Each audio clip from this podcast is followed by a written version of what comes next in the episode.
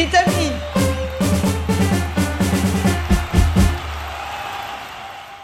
Herkese merhaba. Merhabalar. Ben Volkan Er. Ben Doruk Karaca. Kapsül Podcast'in spor programı Vitamin'e hepiniz hoş geldiniz. Program başlarken hepinize bir kere daha iyi yıllar, iyi seneler, sağlıklı seneler, mutlu seneler diliyoruz ikimiz de ve haberlere Olimpiyat haberleriyle başlıyoruz. Haftada iki kez yayınlanan vitamin bültenlerinde son olarak Tokyo'da o hal talebiyle çıkmıştık karşınıza. Bu gelişmeler devam ediyor. Şu anda spor organizasyonlarının e, arasında yapılıp yapılmayacağı en çok merakla beklenen organizasyon olimpiyat oyunları ne olacağını bu yüzden yakından takipteyiz. En son bir talep vardı ve bu talebin gerekçesi de şehirde artan vaka sayılarıydı Doruk.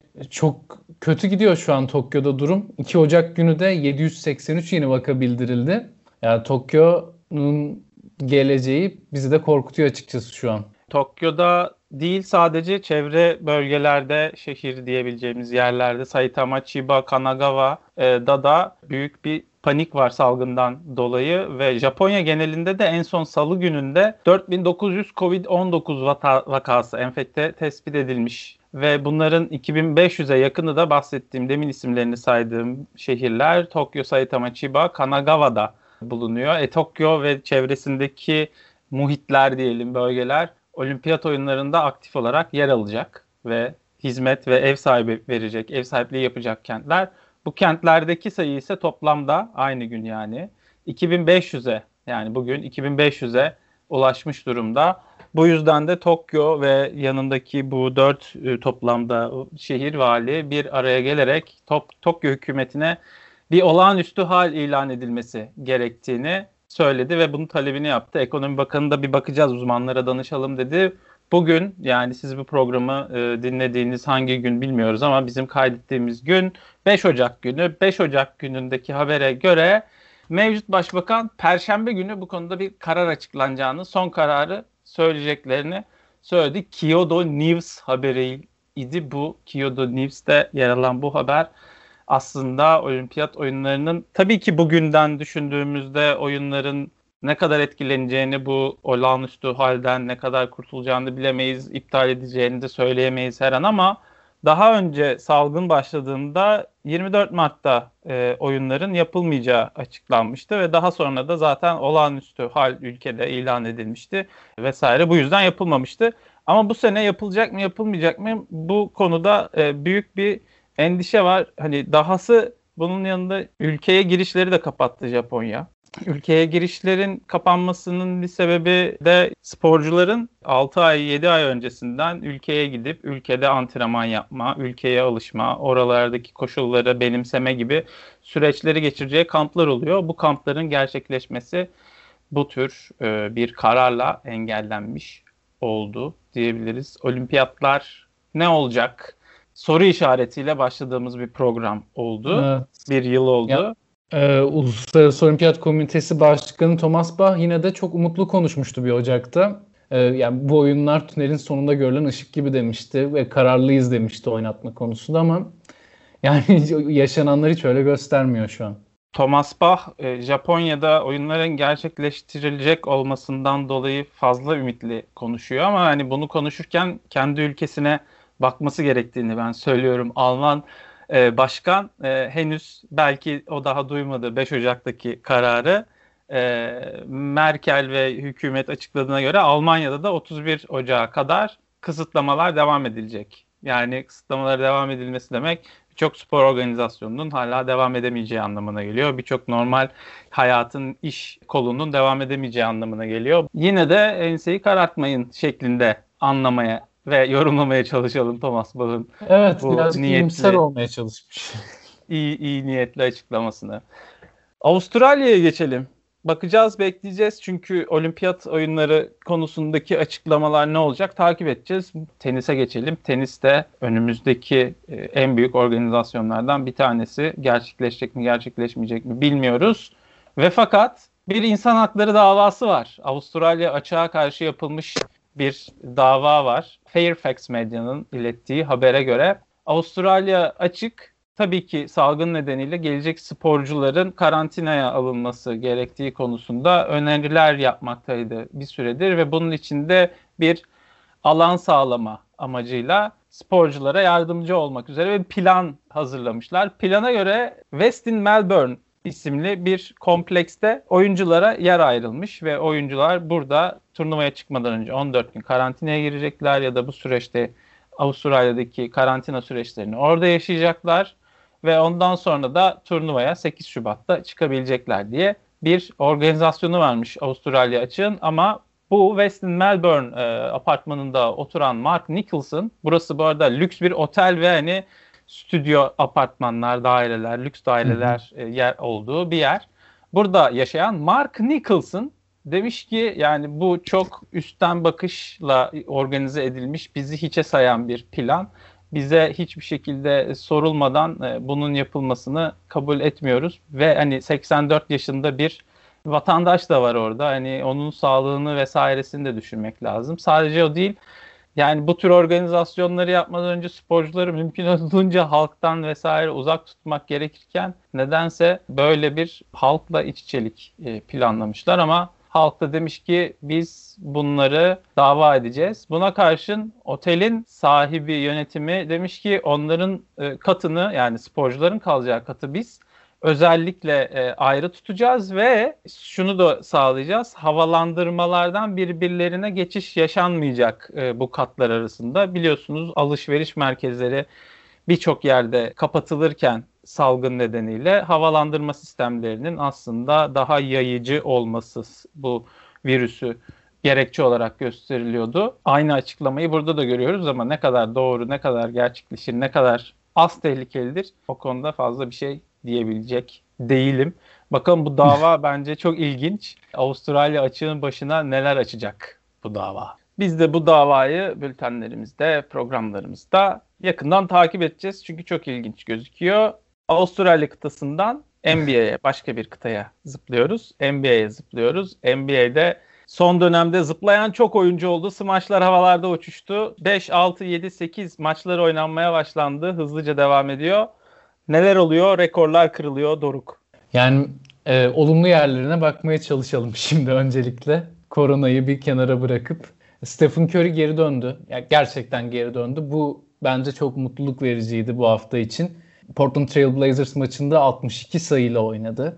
31'de 18 saha içi isabetiyle 62 sayı attı Curry ve kariyer rekorunu kırdı. Bu şu açıdan çok önemliydi sosyal medyada özellikle ve bazı NBA oyuncuların yorumlarında e, Curry'e karşı bir saygısızlık vardı açıkçası son zamanlarda. Çünkü Golden State sezona hiç iyi giriş yapamamıştı. Stephen Curry'de Klay Thompson'ın sakatlanması, Kevin Durant'ın bir süredir zaten takımda olmaması gibi sebeplerden dolayı takı, bir takımı tek başına taşıyabilecek seviyede olmadığı söyleniyordu Curry'nin.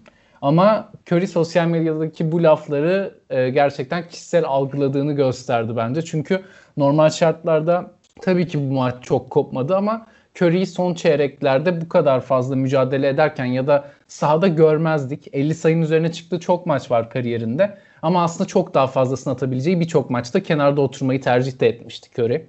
Steve Kerr'le beraber alınan bir karardı ama son maçta böyle yapmadı. 62 e, sayıda gerçekten inanılmaz tabii ki. Maçı da izledim.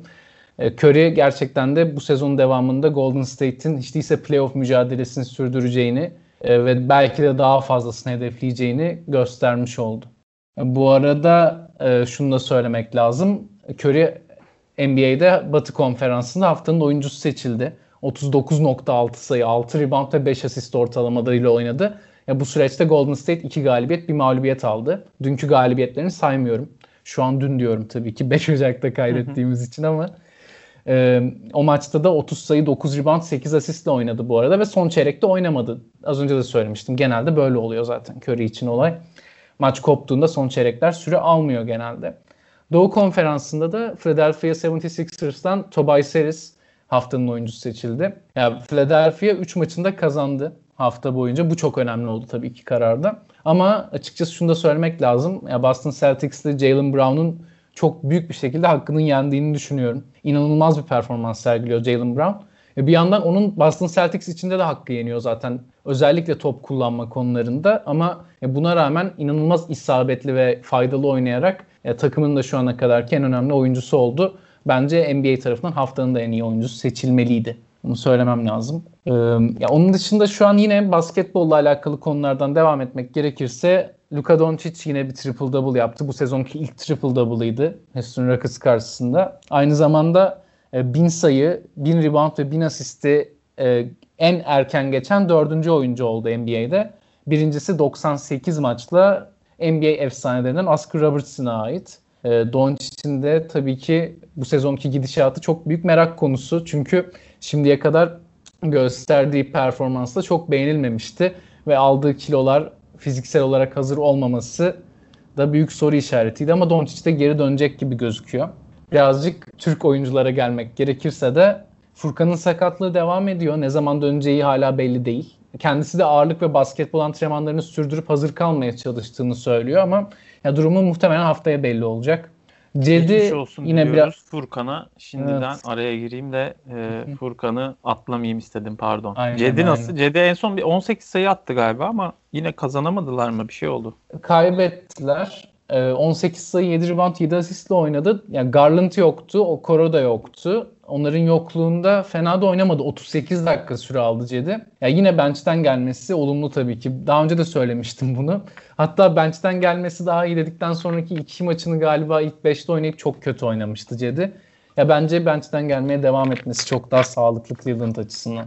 Ya ben de bazı oyuncuların genelde böyle hani oyun çözülmeye başladıktan rakip biraz yorulduktan sonra girdiğinde hani kendine biraz daha odaklanıp zaten orada ilerleyen bir düzen varken ona ayak uydurması daha kolay gibi geliyor. Çünkü NBA'de başlangıç çok kritik bir sonuçla doğurabilir. Kırılma yaratabilir. İyi başlarsın, tamamen maçı çok iyi götürürsün. Kötü başlarsın, çok kötü götürürsün gibi olabiliyor sanki. Hmm. Bazen sonradan girmek, daha diri bir şekilde oyunda katkı vermek daha iyi olabiliyor Cedi için. İyi bir sezon geçiriyor bence. İyi bir başlangıç diyorum. Daha önce sanki bu kadar fazla sayılara LeBron varken filan ulaşabiliyordu herhalde. Şimdi LeBron evet. yokken ki performansı aslında takımı nerelere getirebileceği. Okora da yok dedin. E, o oyuncu da yokken onun yerine çok önemli bulduğun çaylak yokken gösterdiği performans da mühim. Cedi'yi seviyorum yani. Ben Biraz çok, torpil geçtim. ben çok yetişemedim ama şey böyle Galatasaray'da Arif Erdem herhalde öyleymiş. İlk yarılarda bekleyip ikinci yarılarda çok büyük performans sergilermiş diye duymuştum. Yanlış bilmiyorsam. Yani Arif Erdem en kötü ikinci yarılarda penaltı almak için oyuna giren, oyunda e, varlığını gösteren bir oyuncu olarak akıllarda kaldı. Beckham'ına geçiyoruz ama e, çünkü Arif Erdem'in çok da fazla artık erdemli bir insan olmadığı için oyuncu haliyle de zaten fazla erdemli davranışları evet. yoktu. Daha erdemli insanlara geçiyoruz. Beckham'ına.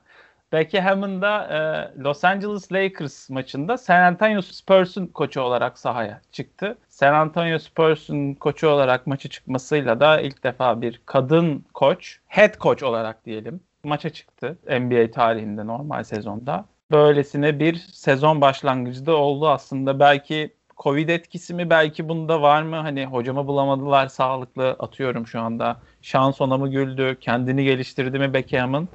Bunları ben de merak ediyorum. Zamanla daha fazla hikaye çıkacaktır Beckham'ın hakkında ama sen ne düşünüyorsun Beckham'ın ilk defa tarihte NBA'de maçı çıkan bir kadın koç olarak? E şöyle Beckham'ın zaten e, yıllardır San Antonio Spurs camiasının içinde olan bir isim yardımcı antrenörler arasında. E, Spurs'un e, koçu Greg Popovich maç sırasında gördüğü teknik faullerden dolayı atıldı. Ve bun, o zaman Beckham'ına baktı Popovich maçtan atılırken ve işte senin zamanın dedi diyebiliriz. Beckham'ın bu sayede e, koç olarak sahaya çıkmış oldu. Yani maça başlarken Popovich yine head coach'tu San Antonio Spurs için. Tabii ki ya bu da çok büyük bir olay. NBA için de çok büyük bir olay. Popovich de açıklama yaptı bu olaydan dolayı. Yani Hammond'ı biz medya görünürlüğü için vesaire e, buraya getirmedik. Yani medya görünürlüğünden dolayı da ben atıldıktan sonra Beckham'ın başa geçmesini istemedim. E, Hammond bunu hak ediyor dedi Popovich. Bu da çok önemli bir değerli bir açıklamaydı.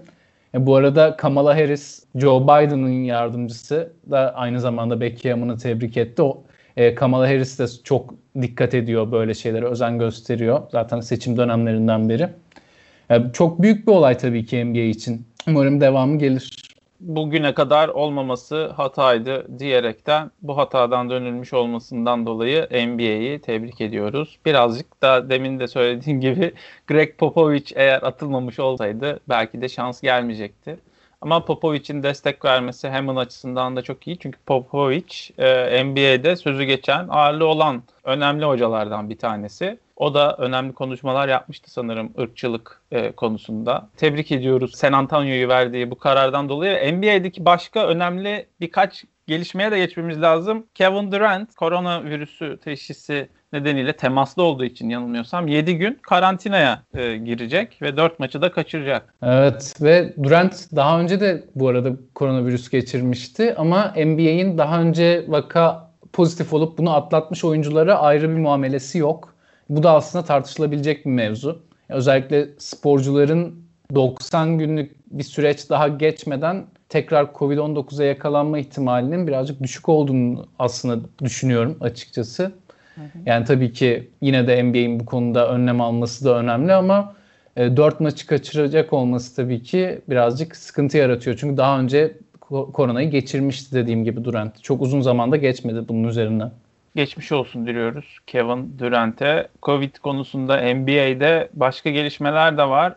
Yönetim oyuncuların kuralları sık sık ihlal etmesinden dolayı olacak ki artık bir elektronik kelepçe mi taksak bunlara diye düşünmeye başladı ve böyle bir uygulamaya geçmeyi düşünüyor. Onun dışında maske kullanımı alanlarını arttırmayı planlıyor. Sporcuların e, mümkün olduğunca oyundan çıktıktan sonra maske takmaları e, beklenecek bundan sonra. Mümkün oldukça özel çalıştığı kişisel antrenörü veya psikoloğu varsa veya başka insanlar çalışıyorsa bunların isimlerini raporlaması gerekiyor gibi şeyler var.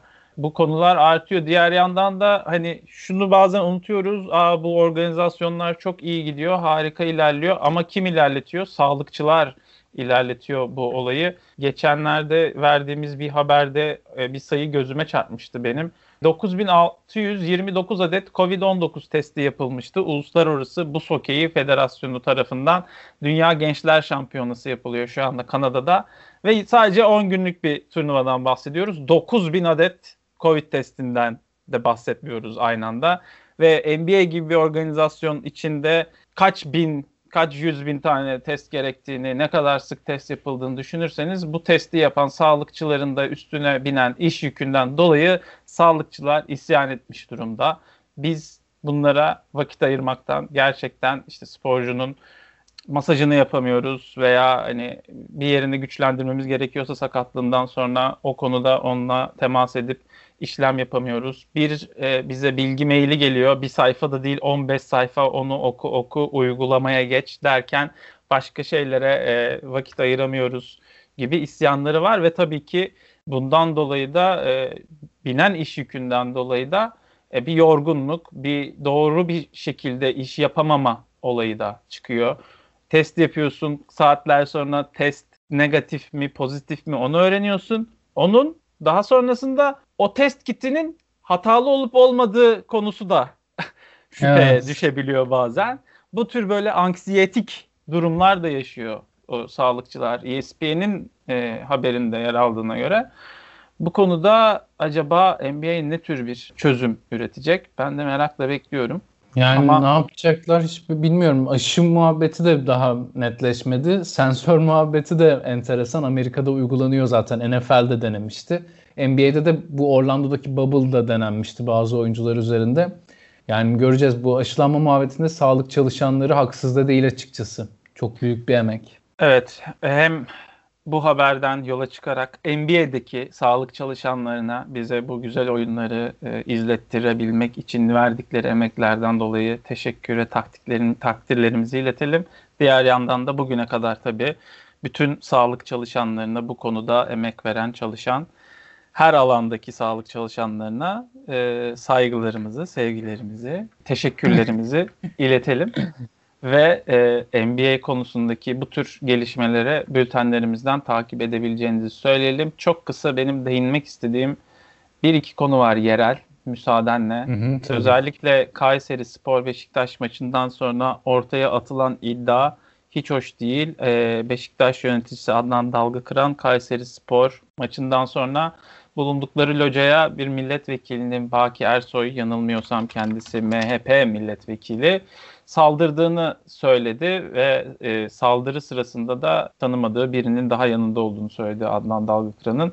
Tabii ki e, milletvekili bunu yalanladı. Üzerine gidilmedi. Kim ceza aldı, kim ceza almadı, ne raporlandı hiçbir fikrimiz yok. Ben MHP'den, Saffet Sancaklı'dan bir açıklama görmedim. Bugüne kadar MHP'deki milletvekilliği sürecinde Futbol Federasyonu'nun yaptığı işleri geri geldiğinde çok güzel, açık açık, hiç lafını esirgemeden eleştirirken 62-22 numaralı yasanın kendi milletvekiline uygulanması konusunda e, neden bir adım atmadığını ben merak ediyorum.